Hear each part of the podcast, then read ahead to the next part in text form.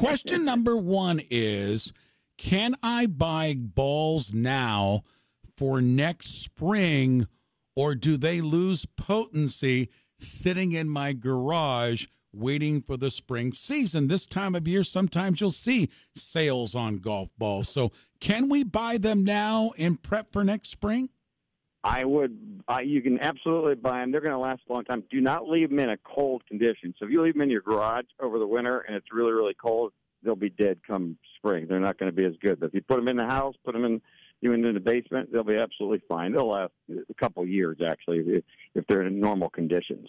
When these, so, or even longer. Dan, yeah. educate us what you know. When these golf balls are made from company A, B, C, or D, how long between they're made before we see them on the shelves at our store that we buy our golf balls? I tell you what, anymore with the manufacturing process, they're going out the door pretty doggone quick because they're we're we're buying them up as quick as they can make them. I would say in the past that maybe not be the case where you know balls might sit for you know a month or two months um, on shelves, but now they're going out the door. But usually not too long. You know, their golf balls are pretty good. I mean, it's like I mean, I've had golf balls. I'm sure I've played after five years, and and they're still. I don't notice a difference, you know, from one to the other. I mean, even range balls. Shoot, I mean, a lot of people recycle range balls that don't have a busy driving range for you know years and years and years, and it, it, they're still pretty good. So you know, you're you're not going to see a whole lot. Like I said, if you if you if you have in real cold temperatures, yes, you're definitely going to see a difference. So don't store them in real cold temperatures. No different than you get out of your car and you, if it was below zero overnight, you get you grab a real cold ball out of your golf bag, you know it's not going to go as, as well as a uh, a warm golf ball. So if I buy if I buy a pack of uh, 24 balls and I put it in my closet to the spring, I'm good to go.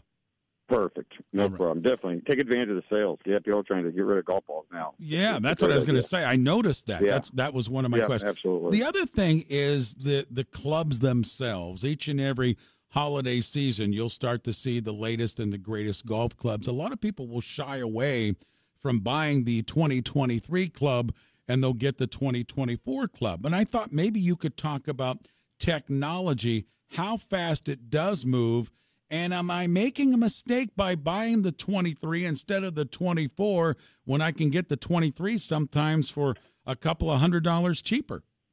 Well, there are a couple of things here. You know, like when we do club fitting, a lot of times through the manufacturers, you can't not customize the you know anything but thin line. So if I have a Titleist set of golf clubs, you know, for and they're making the 2024, I can customize those. If you go get club fit, we make them two degrees flat, an inch longer. You know, put heavier heads on them to match up to the shafts or whatever.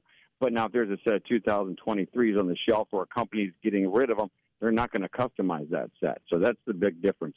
Technology wise, no, I don't think you're seeing a whole lot of difference from one to the next. They're making little changes, looks different. They're not going any farther unless they strengthen the lofts on them, you know. So no, I think if you can do that and then you know your specs and you can get them altered to your specs, absolutely take advantage of them, some of the sales. And there aren't as many nowadays as there used to be. It used to be a prevalent thing, but companies just don't have as much stock as they used to have due to the, the golf business. So you won't see as many on the walls as you used to. That's probably one of the issues as well.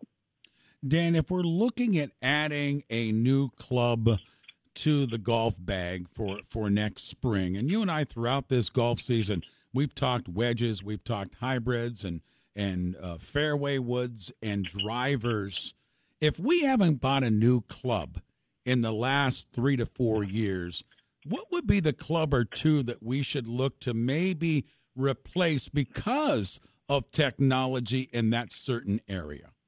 Well, I would say the number one thing that we tend to sell as fitters anymore is seven woods. I mean, if you don't, you know, most people don't even think of a seven wood. They think of a seven wood as a, you know, a, you know, a ladies or senior golf club. You know, it's it's good for everybody. One of our other golf pros, Michael Maxwell here, he he plays with a seven wood, and it's, it's unbelievable how far and high he can hit that golf club, and it's easy to hit. It's a shallower profile easier to get up in the air because as most people would probably struggle with fairway woods a little bit.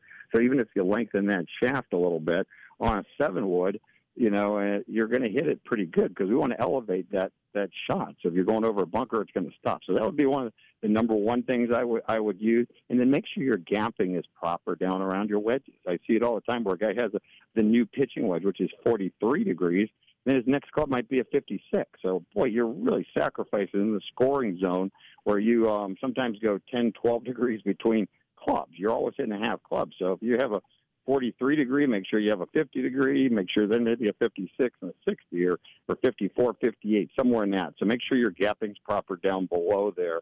Um, and, and that'll help you as well. Now, that sounds like that's what I need because I have a pitching wedge and then I have a 56 degree. You're saying I should probably look for something between the pitching wedge and the 56. Well, it just depends what the loft is. So I find out what the loft of the pitching wedge is. So some pitching wedges might be 48 degrees. If that's the case, okay, you're not too bad. You know, but if all of a sudden they're, these, they're making the new pitching wedges so strong, or they're 43, 44, you know, um, degrees. So now all of a sudden a gap wedge is actually almost required. It's like the old pitching wedges. Mm-hmm. So you know, depending on what your set um, composition is, so definitely check the specs and and um, online and find out what the lofts are. Make sure they're they're properly gapped. Yeah, for with, sure. With us is teaching professional Windmill Lakes Golf Club, our morning show golf pro Dan Dauk with us. And Dan, my final question is shoes, and that's an area that has really changed a lot in the fi- last five years. A lot of it has to do with the specs that the courses are allowing onto their golf course, but also comfortability is also a big key in today's golfer as well. So, talk about the world of the golf shoe.